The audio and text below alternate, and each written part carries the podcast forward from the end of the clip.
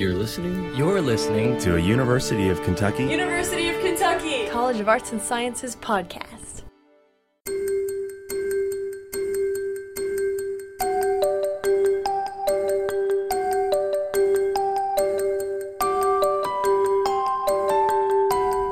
At a most basic level, the American story is intricately tied up with the immigrant story. The nation was founded by immigrants, and to this day, the identity of the country is constantly being made new by the countless immigrants who come to the country to pursue what so many have before. But that doesn't mean immigration isn't a highly contentious subject matter. It is. One of the primary pieces of legislation, currently winding its way through Congress, is one of the largest attempts at immigration reform in over a decade. It's these topics that geography professor Patricia Ehrkamp will be guiding her class through this fall. In Geography 221, Immigrant America, students can expect not only an examination of immigration's legacy in America, but also an exploration of the way immigrants are still reshaping the country to this day. Well, my name is Patricia Ehrkamp, and I'm an associate professor of geography. And my research is on immigration and questions of religion and citizenship, both in the United States and in Germany. This fall, you're teaching Geo 221 Immigrant America. Can you tell me some about what you'll be teaching in that class this fall? Yeah, well, the class is designed as a broad overview of, of what immigration has been to the United States and the way in which it's developed over time and as a geographer, I'm interested in the way in which the US, as a country of immigration, is situated in the world, as well as the ways that uh, immigration is changing spatially from one region to another within the United States. So, at some point, California was a major uh, hub for immigration, which it still is, but we've seen, as we've seen in Lexington, increasing immigration in places where we didn't have so much immigration before. The South is a new kind of hub of immigration, isn't it? More so than it has been previously? So, yes, in the southeast, especially um, cities such as Atlanta and Charlotte have emerged as what we call immigrant gateway cities with industrialization, economic development, um, changing immigration laws. And so these are actually some of the case studies we use in the class. In the class, how would you be approaching these new like hub cities as you call them? Like is it certain industries that are kind of growing there that are attracting them or are they being attracted there for some other reason? Well it's it's a mix of both. So so partly it's, it's cities such as atlanta um, have been or the, the atlanta metro region really. It's a huge area.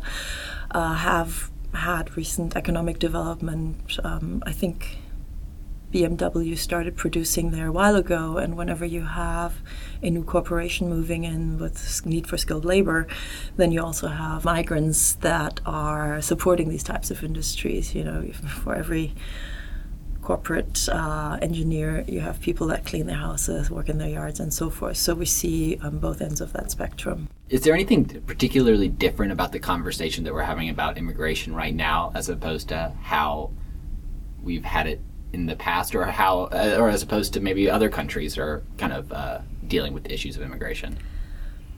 I think it's pretty similar if you consider it over time.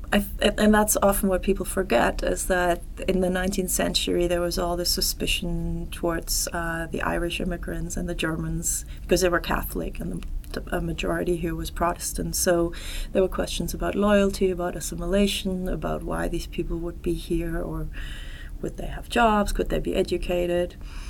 So, in a way, current debates aren't entirely different. One added layer is the conflation of immigration with terrorism, which we've seen since September 11th, and that is highly problematic, and it has led to much, much more screening of current immigrants and, and non immigrants. If we have international students coming, it's much harder for them. So, yes, so that part is new, and that part is also, I think, one of the proposals of this Gang of Eight is to have drones flying in Arizona. And so that's a whole new idea, the way in which the border is being militarized.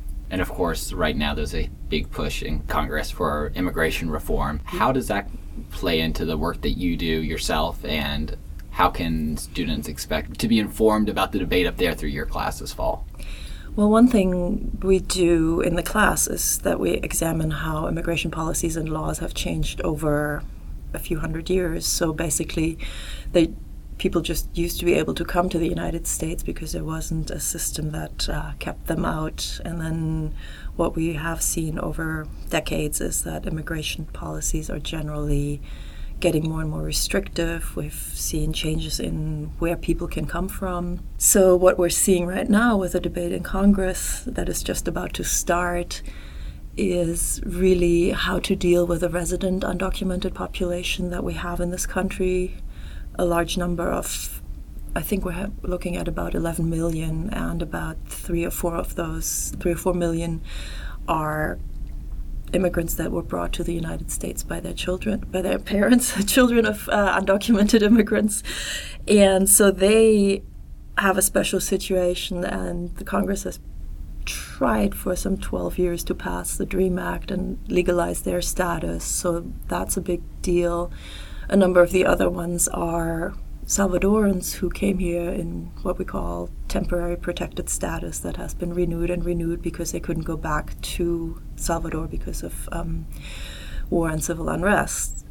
And so, what we'll do in the class is really look at how people came to be here, why they're here, what ways they came here as labor migrants, as refugees, and then try and see how Congress deals with different positions. And of course, there's questions of border security. There's questions of, well, if we allow people who have crossed the border without authorization, if we allow them to stay here, are there going to be more people coming and so forth? So it's going to be interesting. And it's going to be interesting because all this will play out as we go through the class. So if you ever want to know what all the fuss on uh, Capitol Hill is right is about at this moment in terms of what immigration reform we need, what we should know, and what the facts are rather than the fiction, then you should really take this class.